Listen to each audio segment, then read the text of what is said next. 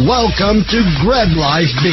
Grab Life Big. The exclusive podcast for healthy, wealthy, generous men who choose to lead epic life. Or as a few of us say, that as rich guys Who do epic shit. And now, your host, Pat Hiban. If this is empty, this doesn't matter. Glad you were home. I'm always home. I'm uncool. Me too. You're doing great, dude. The only true currency in this bankrupt world is what you share with someone else when you're uncool. This is my advice to you. And I know you think these guys are your friends.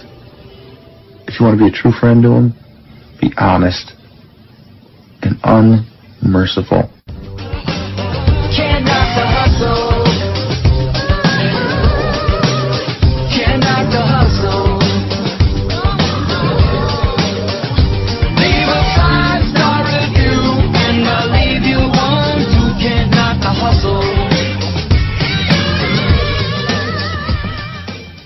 Wrong tribe confounds, the right tribe compounds. Get your free copy of the runaway bestseller Tribe of Millionaires, a $20 value at tribeofmillionaires.com free. Just pay the shipping. That's tribeofmillionaires.com.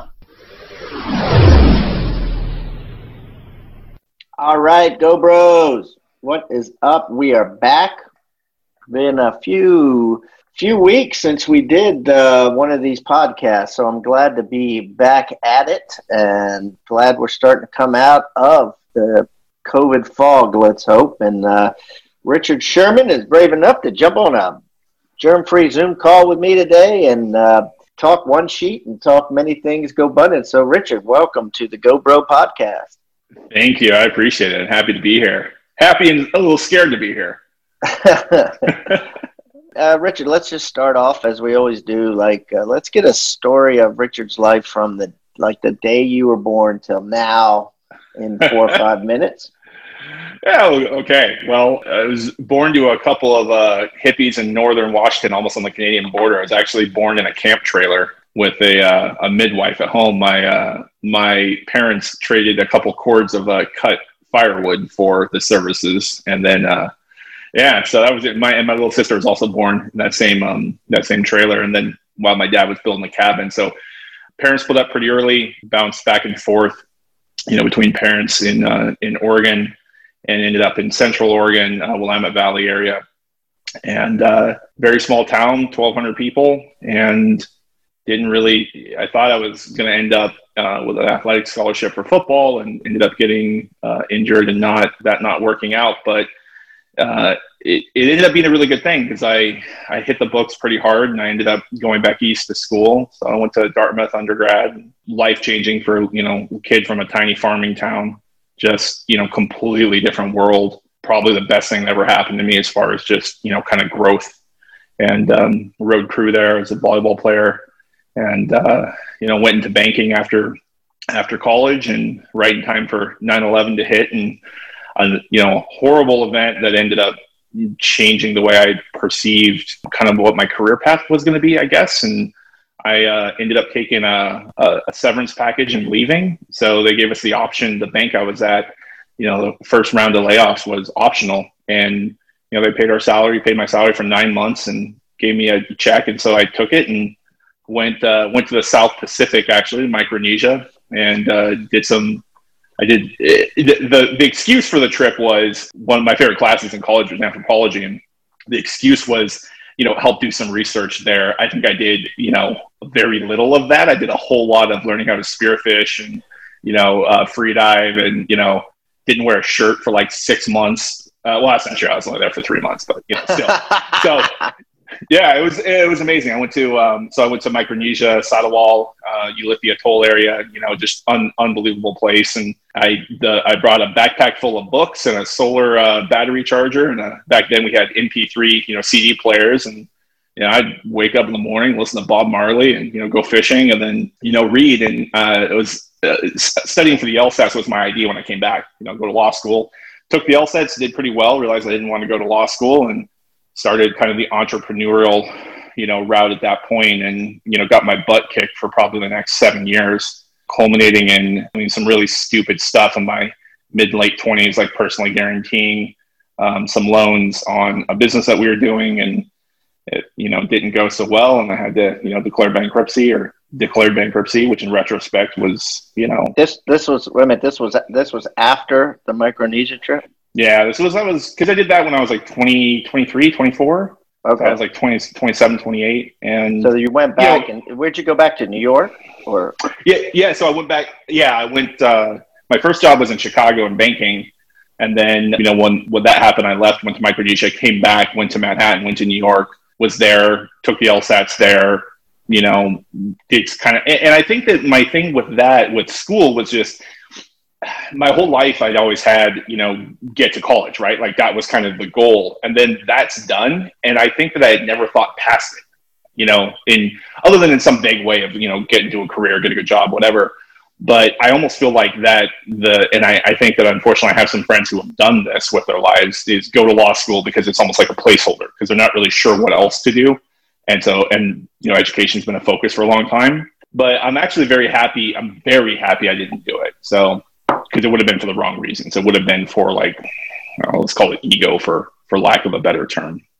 But uh, you know, it's funny to look back at that that BK and and you know the numbers I did it over, which are laughable, right? I mean, you know, I was like freaked out over like forty grand, and you know, but at that point, you know, at that point, it, it seemed insurmountable. So yeah, we I uh, I after that I went to you know corporate world, went to sales, ended up running so I ended up working for Verizon Wireless and then T-Mobile, and I sold to uh, most of our Fortune 50 uh, customers in the in the Pacific Northwest. So, you know, my customers were Microsoft and Starbucks and Boeing for a little bit. You know, Weyerhaeuser, those guys.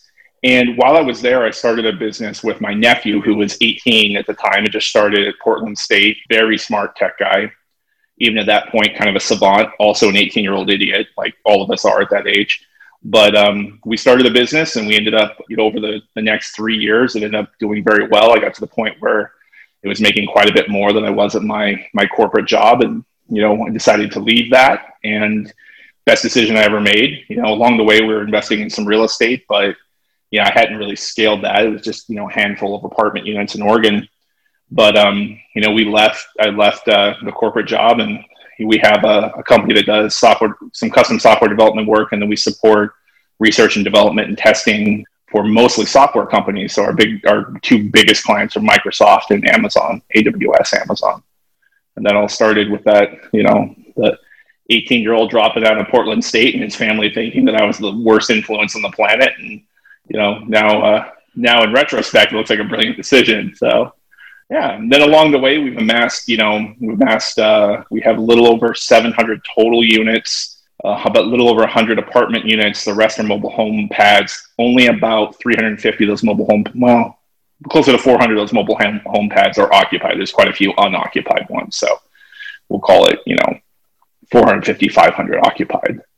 And we do self-management on all that. We don't have any partners. It's all you know us. When i say us i mean me and my wife and they're spread. Uh, apartments are all in Oregon, uh, just right outside of uh, Portland, and the mobile home parks are spread through the Midwest. Then last year we moved to Texas, and you know here I am. So enjoyed uh, GoBundance a year and a half ago. It'll be two years this winter. And okay, so you're mar- how long you been married? So it'll be nine years in two weeks. All right. Well, happy anniversary. You got kids? Thank you. I yeah, we have a one two year old son. Two year old son. All right, man. Well, that's a great story. So I got, I actually got a lot of questions. Usually, I just go right into the horizontal, but this is you, you've led an interesting life thus far. So, so 9-11 happens. You're in Chicago. Mm. Yep. Did the company just like all of like kind of explain to people who you know i mean i mean it, we were talking almost 20 years ago now right Mhm. so this is distant in a lot of minds including myself my own right? We we tend to forget so fast the downsides to life right? The you know when this shit happened. So what happened? Like did they just decide like why weren't they making any money all of a sudden? So yeah, so you know, I graduated class of 2001 undergrad, and I went to investment banking, which is you know, if you're an econ major at Dartmouth, that's like where you go for the most part. And I ended up with a company called William Blair in Chicago, which is uh, you know, kind of a boutique, rel- pretty well known in the Midwest, but not a huge national player. And I was working in M and A work, so I was an investment banking analyst there. And so I'd been there, you know, at that point, you know, I started that job probably April, I'd say is when we started you know, and so you fast forward, you know, five months, and I still remember we were in the AT&T USG tower, so we're the the building's right next to the Sears Tower, and we're on a, you know, and they're on a call, and this, you know, it starts going down 9/11, and you know, just just panic, right? I mean, we're I don't know, 45 floors up, right next to the Sears Tower, and no one knows what's going on, and so I just remember that day leaving, and then, you know, I think that a lot of people forget that you know, if you weren't really impacted by it, like, you know, all the flights were canceled, right? Like you couldn't, you couldn't go Did, did a lot of people, did people at your company die?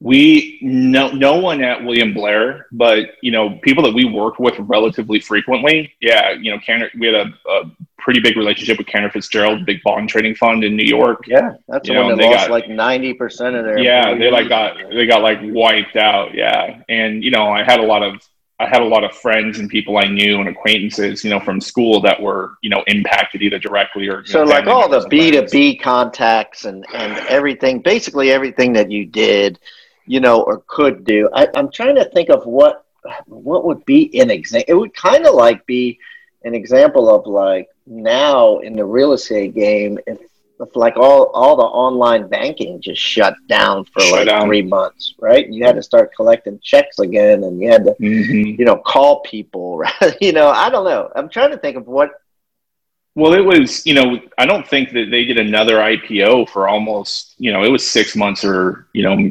if i remember right i mean the business just vanished right i mean the no one was going public going in. Are they pretty, still in you know- business now, William Blair? Oh yeah, oh yeah. They've been in business since the late 1800s, and you know, in retrospect, yeah, and, and and I don't think I don't think that they were dramatically impacted. Like you know, I definitely knew people that lost their jobs during that time, but I think it was a knee jerk reaction of you know, you have this big catastrophic event. Actually, in a lot of ways, it you know, COVID reminds me a little bit of some of the reaction, which is this yeah, big gonna say, dramatic yeah, right. yeah this this big dramatic kind of life changing event except you know covid's happening like in slow motion you know what i mean? It's it's but it changes it changes everything. I mean 9-11 changed the way we travel it changed the way you know we perceive safety you know clearly it kicked off you know a couple of wars i think covid does some of those things too it changes the way that we you know live our lives and but yeah the banks were i think i think what the banks were doing at that point is you know i'm i'm five months into this job so i'm like the lowest guy you know the analysts like me were Yeah. the lowest guy on the totem pole and i worked in the group that I was a part of was kind of like the old school metal bending, you know, stuff. We were working on companies that, you know, like made garbage trucks that were getting bought by other people that made garbage trucks, right? It wasn't,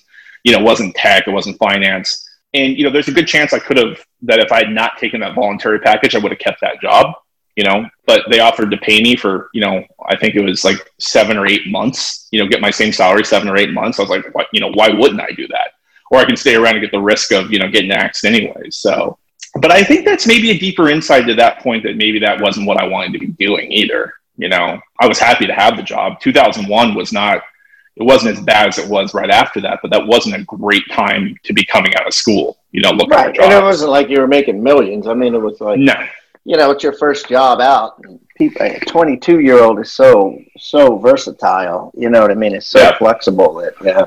Yeah. So let's talk. So uh, yeah, and the, and then your mobile home units. I wanted to ask you. So half of them are empty now. What's the plan with that? Obviously, you want to fill them up. Is that a hard thing to do? Or It is, yeah, it is a hard thing. And you know, my my thought process on mobile home parks is this. You know, I've always been somebody that I, don't like paying retail for anything. I mean, I'm a I'm a big fan of looking at something and saying, you know, hey, how do I, you know, how do I acquire this at you know at under replacement value? And I think that there's some mispricing going on in the mobile home park space, specifically around the size of the parks, and then kind of we'll call it occupancy level, but it could also be kind of quality and condition, right? So Wait how minute, run down are so the slow so slow this down because you know we got a lot of go go bros that are in mobile park syndication and are putting a lot Mhm. of money into mobile parks and you know the, the the the asset class being a respected asset class I think is fairly new. Like you know, Very new. five Yeah. five years ago, people would be like, "Mobile homes? How do you invest in Mhm. those?" Right now, suddenly, Yeah. you know, you have people eh, like saying, "Hey, the, the mobile mobile homes are the new multifamily." Like, don't even don't even consider apartments. You know, go go into Mhm. multifamily. So tell me about this because uh, it's it's a contrarian view, and I want to hear it. Yeah, so I think that a lot of this comes from kind of the way we operate, right? You know, we're, we're, we don't take investors. This isn't a syndication. This is all our own capital, and you know, some of that's probably it's probably good in some ways that I can do what I want to do, and maybe in some ways it's an indication that I don't take orders very well.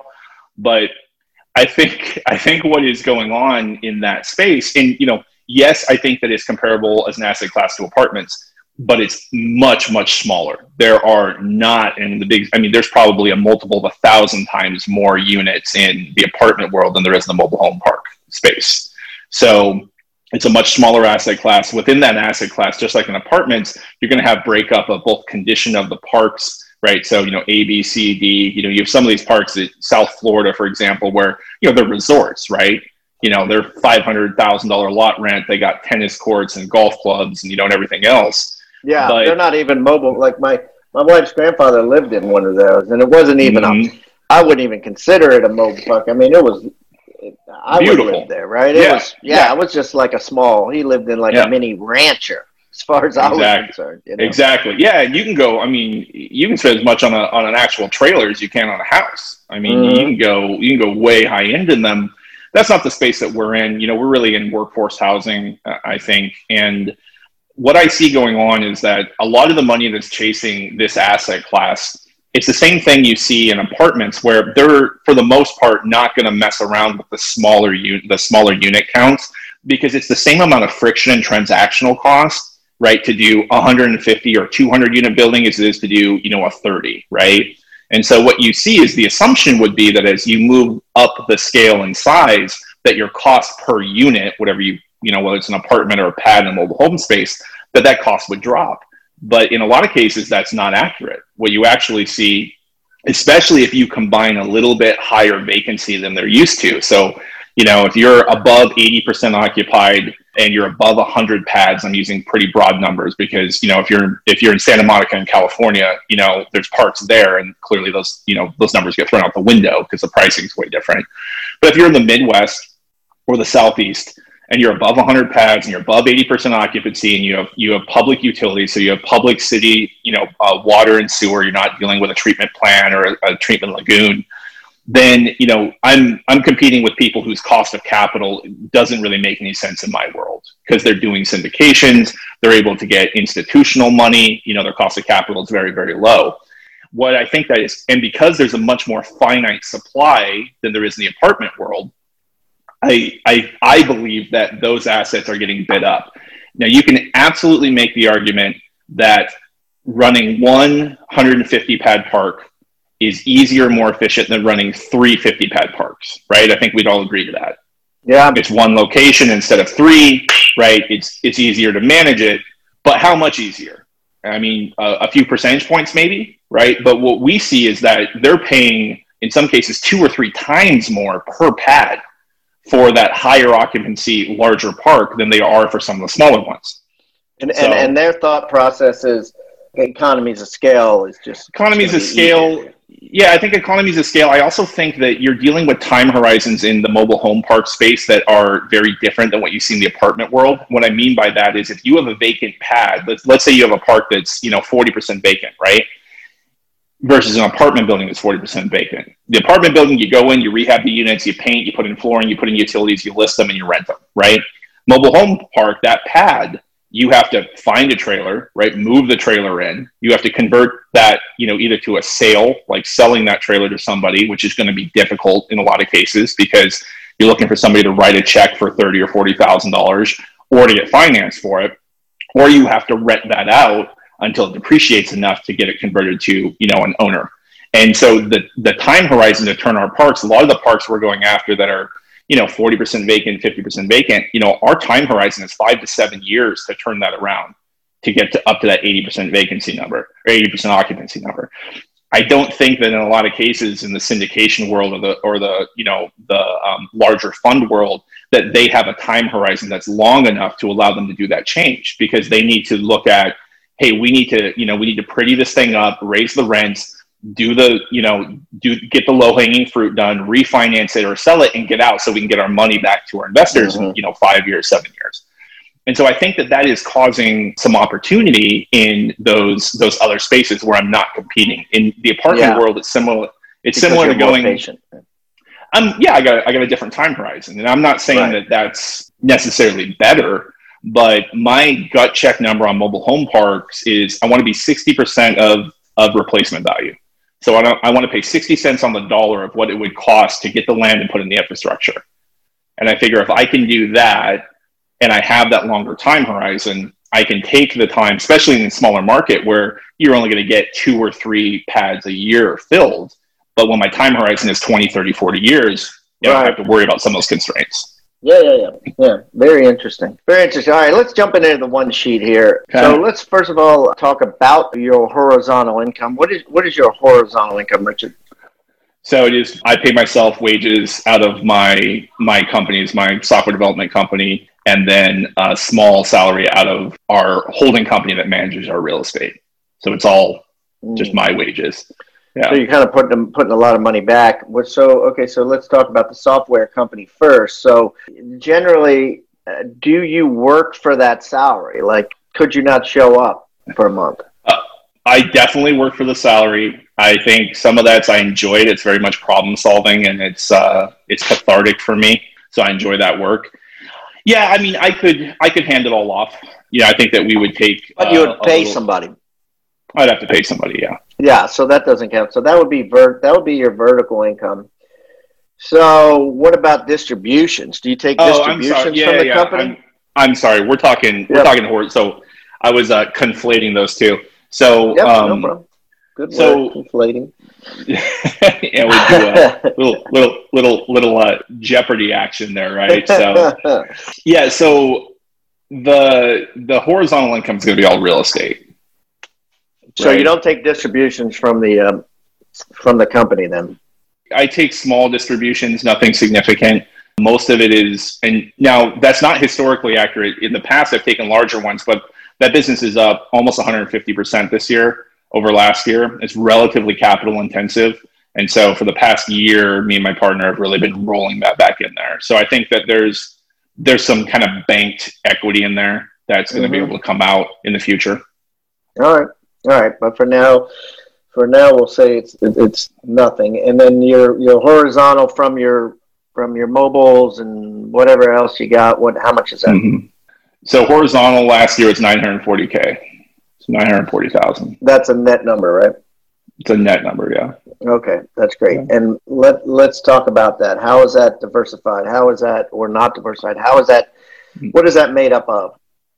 So it's made up of a little bit of that was the some of the newer mobile home parks we bought, but the bulk of it is still our apartments in Oregon.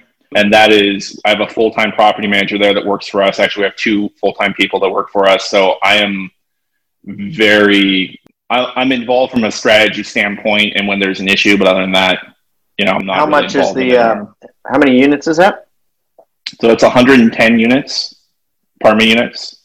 And it must it must be paid off. It's we're at a little under 50% debt to equity on those, yeah. Yeah. And then For we have hundred- some for of 100 units. That's a lot of money. What I mean, what what what are they? Class A apartments? Uh, I mean, it's it is you know Portland Metro, so we're looking at you know a lot of these are twelve, thirteen hundred dollars a month. We have some we have some short term uh, rentals in there that bump that number some, um, and they've they took a hit at the beginning, so there's about a dozen now, eleven or twelve, you know, that we do as short term rentals that are really close to the university in Salem, really close to state capital that do pretty well. And uh, they took a little bit of hit in the spring, but for the most part, you know, it's a pretty resilient area I because the wonder if everybody should do that. I wonder if everybody with apartments, because I got a bunch of apartments too. We don't do that. I wonder if everybody should do that. Just take like ten percent or five percent, and just say let's let's furnish them. You know, let's short term them. It's Well. Let's let's. I uh, think you know what I mean by like Airbnb them. Yeah, well, I, I mean, I think part of it is do you want to do the management because it is a hospitality business, right? And if Yeah. I didn't have if I didn't have you know the people that we have there doing it, I mean, I wouldn't want to tackle it. Just Hmm. you know, some of the you know some of just the brain damage, for lack of a better term. But I like the resiliency. I mean, the thing that I like about it there is that there's some zoning issues, there's some licensing issues in Oregon, but we own the buildings and they're zone multifamily. So all right. of those Well, that's the thing. You own the building, so it's like Mhm. you can do it. You can keep people, other people from doing it, but you could do it yourself. You know, do it ourselves.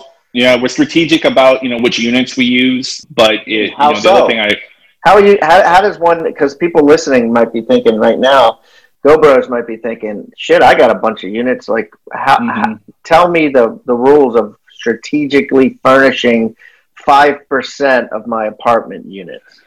So I would take the ones. The property that we do them on is it's a pretty unique property. It's right on the creek there. And there's a creek that runs through um, downtown Salem, right past the state property or the state capitol building, and it's very pretty. So these are these are older buildings built in the 1960s, but they're large, and every single one of them has a balcony that looks out on this creek. So you can walk six blocks to the state capitol building. You can walk three blocks to downtown Salem. But when you're out on your balcony and you're looking at a creek and trees, and you feel like you're camping, So the So most picturesque ones, because you could show them in an Airbnb Yeah. picture, and the people Yeah. are like, "Oh yeah." and think about little things like you know accessibility right so we pick units that are uh, very close to their their designated parking spot we only have one of those units that's an upstairs unit where somebody has to go upstairs all the rest of them are ground floor to think you know Mm. just for that accessibility side so i think that just being kind of a little strategic with that and thinking hey if you're having a guest here and it's a 20 unit apartment building you know what are the areas that are going to make the most sense and going to be the most appealing to that tenant versus somebody who's a long-term renter. That's really neat. That's a good tip. The wrong tribe confounds, the right tribe compounds. Get your free copy of the runaway bestseller Tribe of Millionaires, a $20 value at tribeofmillionaires.com free. Just pay the shipping. That's tribeofmillionaires.com.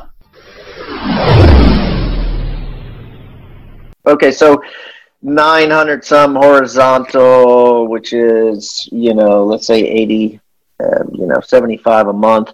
What uh, what are your monthly expenses for your wife, your 2-year-old son, family? What are you what are you spending now? So 2019, our expenses were 78,000, a little bit over. So we're at like 6,500 a month. That includes the mortgage on our personal house. That's crazy, dude. Um, Um, so that's crazy low. So so what's that make you? That makes you like a thousand thousand percenter, huh? Yeah, let's see what. Yeah, it's something crazy. it is. Yeah, yeah, it's about that. You know, and it's just we've never accelerated our our lifestyle. We lived when I first started my business. We my wife used to work for Tiffany, the jewelry store, and uh, she'd been there for 12 years. And you know, she one of the only people I know who would probably have still gone to work part time even if they stopped paying her. Like she really enjoyed working for them, and we lived on her salary and we just never stopped living on that same number even when she stopped working. And you know we have one and this isn't this isn't i'm not saying that you know people should do this but you know we have one paid for car we drive a little prius and you know it's fine. It's, it's funny seeing me especially in texas you know getting into this little blue you know prius but i don't know it's just i i don't i don't really care too much about you know vehicles. Mm. I don't really you know we have a nice little house and um, we're building a new one that gives us a little more space, and my nephew is going to live right next to us and his wife, and then right next to them is um, my wife's sister and uh, her husband, and they have a three and a half year old son. And so we're going to have those three houses right together. And you know, I, I also think that some of it was having gone through the stuff, you know, way back with the bankruptcy and some of the other challenges and the challenges of starting the business. That in my mind, that's still kind of fresh, I guess Scarcity. and that little bit of fear. Even though it was Yeah. 20, even though what, it was 15 It years was 20 ago? years ago. Yeah. Crazy. And that's not, you know, that's not necessarily a good thing, but I do, you know, part of it was maybe the way that I grew up. Like, yeah, it's still hard for me to not really analyze the numbers even when they're basically irrelevant. Mm-hmm. So, Yeah, well, you got a 50% loan of value on, on 100 units. I mean, that's that's pretty good too. You know, one of the things I'm seeing more and more of with GoBros is the loan to value ratios are really creeping up, and it's a little bit concerning. I mean, what's your what's your opinion of a, a 90 percent loan to value on hundreds and thousands of, of uh, units or millions and millions of dollars of commercial real estate? I think that it is certainly appealing, especially with how low rates are. You know, I think that leverage is risk. It's you know, it's it's jet fuel. It's gonna and it can you know that that jet fuel can you know launch you into orbit it and, and it can run you off a cliff. And so, you know, Crash being plane, cognizant. Yeah, and so you know, I think that calculated risk is fine. I think that you know when people look at something and say, "Hey, you know, I'm going to use some leverage," and I'm not. I would I would say that I am not in any way like morally opposed to to using leverage. Some of this is because the properties that we have just appreciated quite a bit, but we had good loans on them. So we just haven't been aggressive about pulling them out. I really dislike friction in any of my transactions. And when I say friction, I mean just transactional cost, right? So the process of refinancing, you know, something. And we we will probably consider it with the way rates have gone. And we did do it on a couple of units, but we kept, you know, even with them, we kept them at 65% LTV. We also have a bunch of mobile home parks that are paid for, you know, in cash because they were essentially unfinanceable or because, you know, the, the cost would have been too high.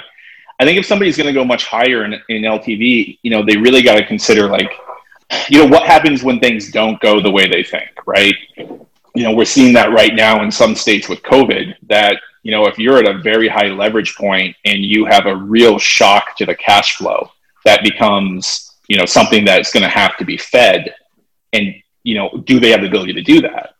I think that would be my concern is, you know, does going after the extra few percentage points of return does it put your overall financial well-being at jeopardy should there be a problem should there be a shock should there be a 9-11 or a covid Yeah, um, well, that's yeah, that's. I mean, that's a great dilemma, right? That's a great dilemma. That well, only time will tell. All right, let's move on to your life happiness index. What's your overall life happiness index score, Richard? Well, let's see what i put in here yeah so i was at um, i was at an 8.5 when i did this one last which was two weeks ago Okay. um, and I, which I think is, you know, some of these are so existential that it's it's hard to like place a number on them. But maybe I get you know too far inside my own head sometimes. Yeah, yeah. What, what was the lowest score? What'd you give the lowest score to? My lowest scores are around health and fitness. Okay. And so And- what? Yeah. So why?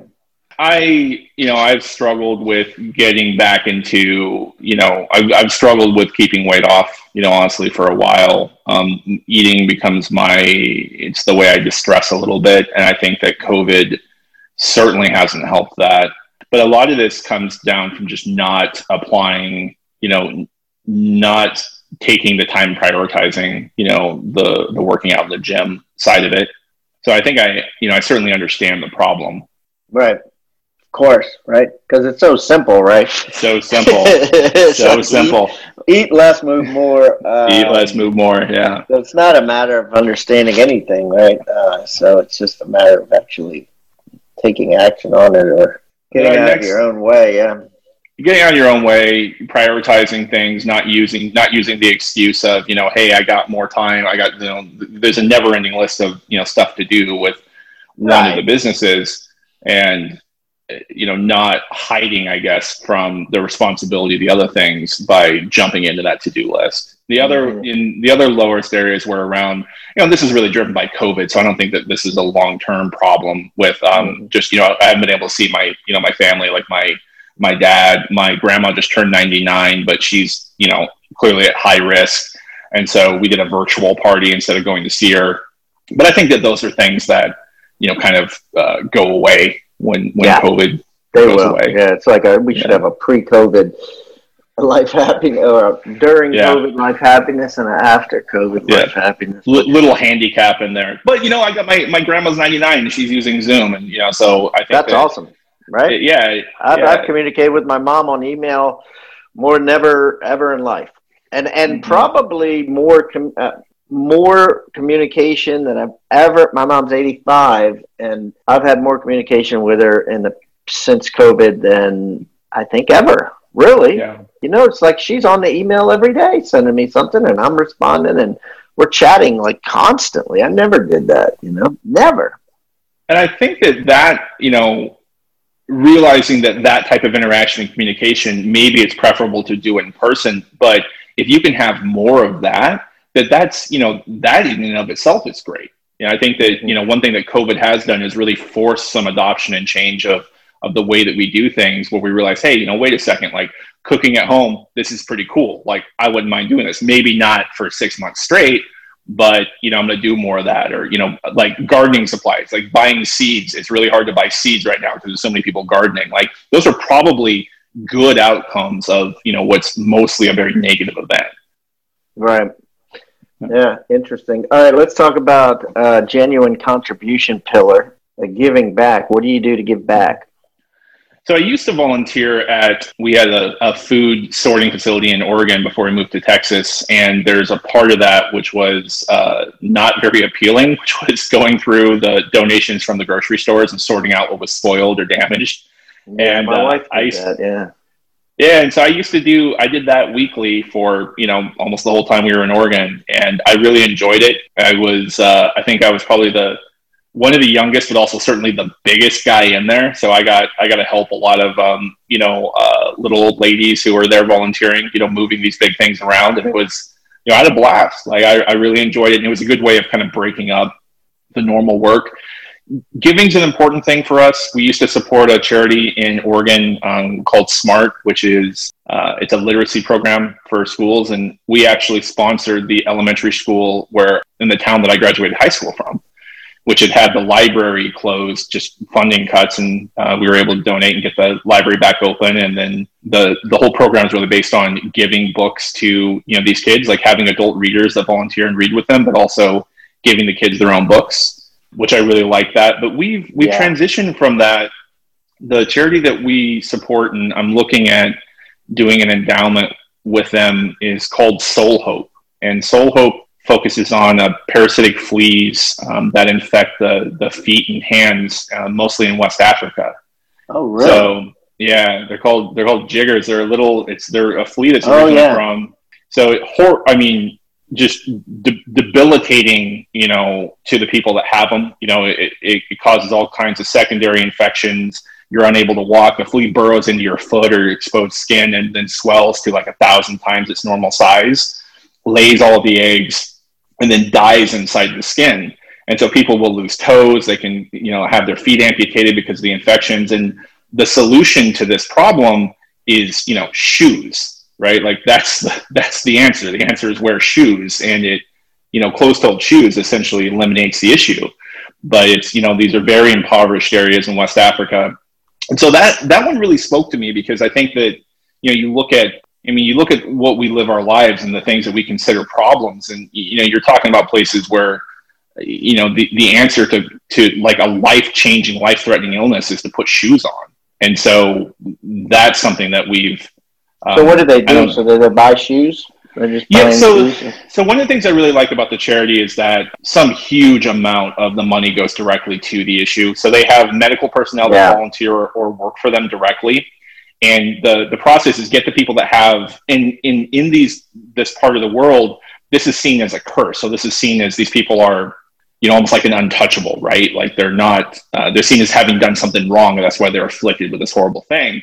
So they have these facilities that the people can go to to get the, you know, they literally cut them out. And if you want to see some horrifying videos, you know, YouTube this, but they literally use sterile razor blades to cut the the pockets out and then, you know, sanitize them and then give them a place where they can recuperate where they're not walking on them, right? So they need a couple of weeks to kind of get better. And then, yeah, they provide shoes, but they also set up you know little shops essentially for lack of a better word but they're they're giving micro loans to women in the village that uh, use you know local materials like discarded tires things like that to make shoes and sell to the village there so Wow. um, oh, that's cool. yeah Huh. Well, that's that's an awesome one. We'll have to uh, put that in the show notes if you guys want to give some money to that. Yeah, those that are Yes. listening. yeah, Um, sole right, hope like sole S O L E. huh? yep sole hope. All right, cool. So uh, let's wrap this up by talking about some uh, greatest hits. Everybody has a greatest hits album. uh, you know, some great things or poignant uh, moments that have happened to them in their life so far? What would you say so far? Your some of your greatest hits have been.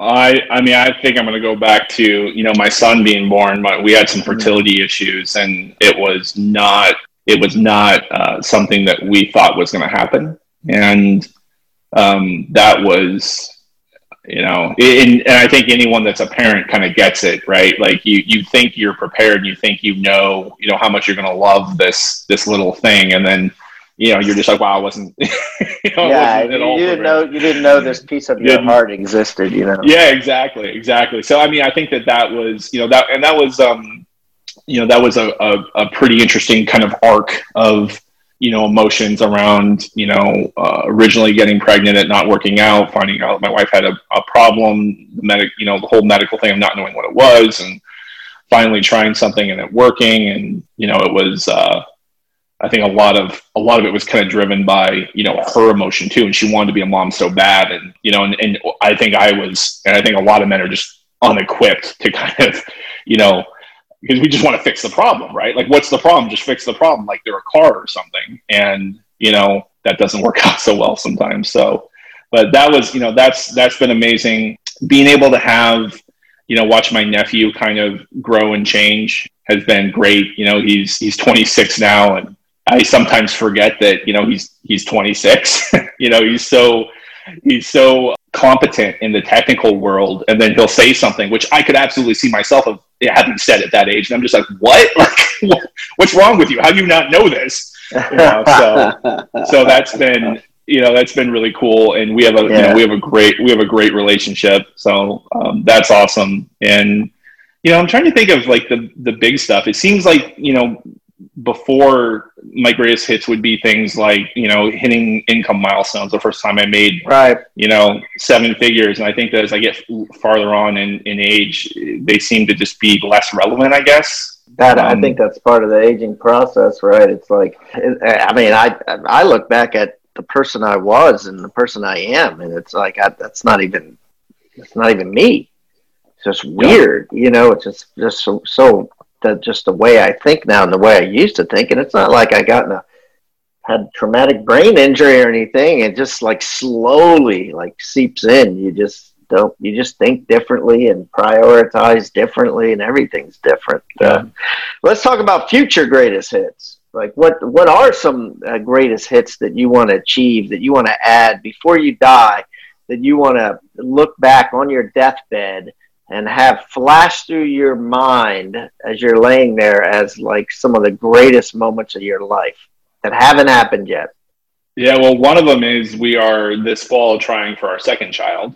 So All right. that's going to be, you know, yeah, that's going to be one hopefully. And you know, I think that uh, joining GoBundance and and you know my pod specifically, and you know they are on me about you know, and we're on each other about you know some of the things that we need to be accountable for. And you know, it's funny how how diverse that is. Right, there's some people that I'm hammering on them about, you know, like your expenses. Like, what are you doing? Like, there's no way that you love this much stuff, this much to blow this much money on it. Yeah, Like, it's ridiculous. you know, yeah. yeah, it's, it, listen, you know, like I have no problem with people spending on money on stuff they enjoy, but don't spend money on stuff you don't you didn't even know existed two months ago because you have the ability to do it. or Like, they don't use. I think, a Or they lot don't of, use, A lot yeah. of Americans are addicted to the art of uh, uh, of the buy, meaning like uh, Mhm. like I have some yep. some people in my family that order shit and then it just fucking never open the boxes or or Yep.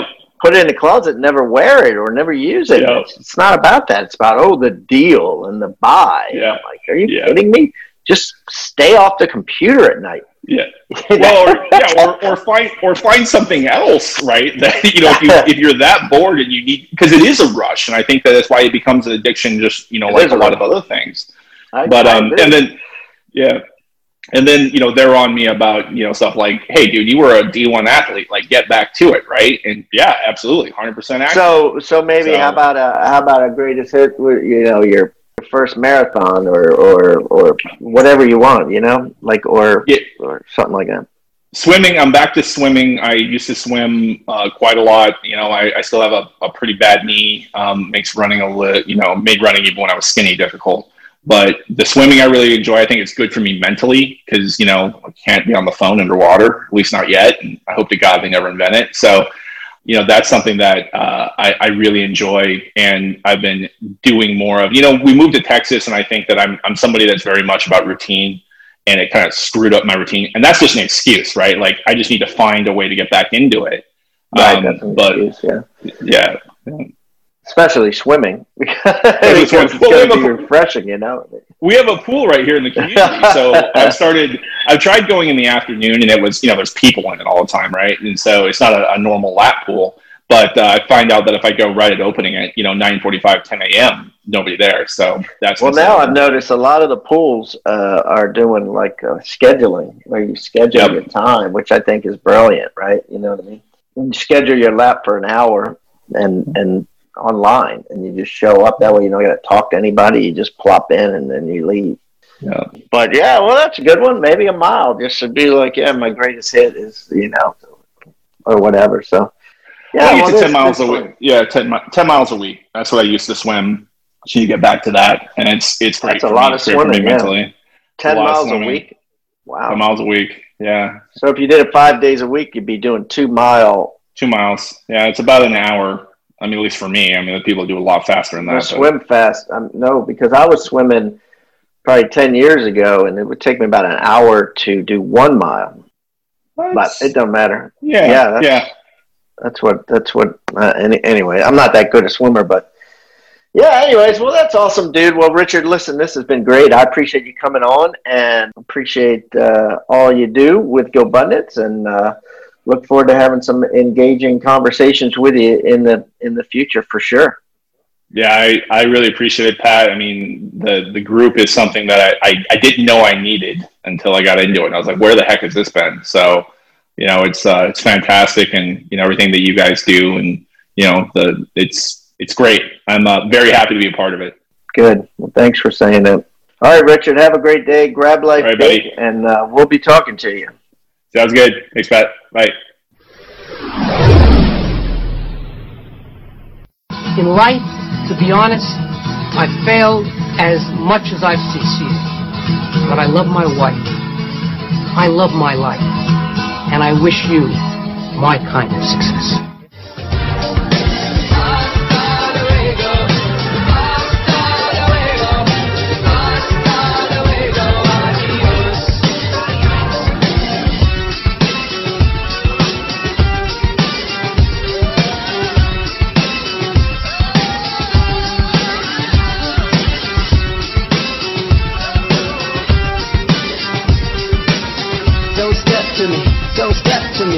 Step to me, bitch.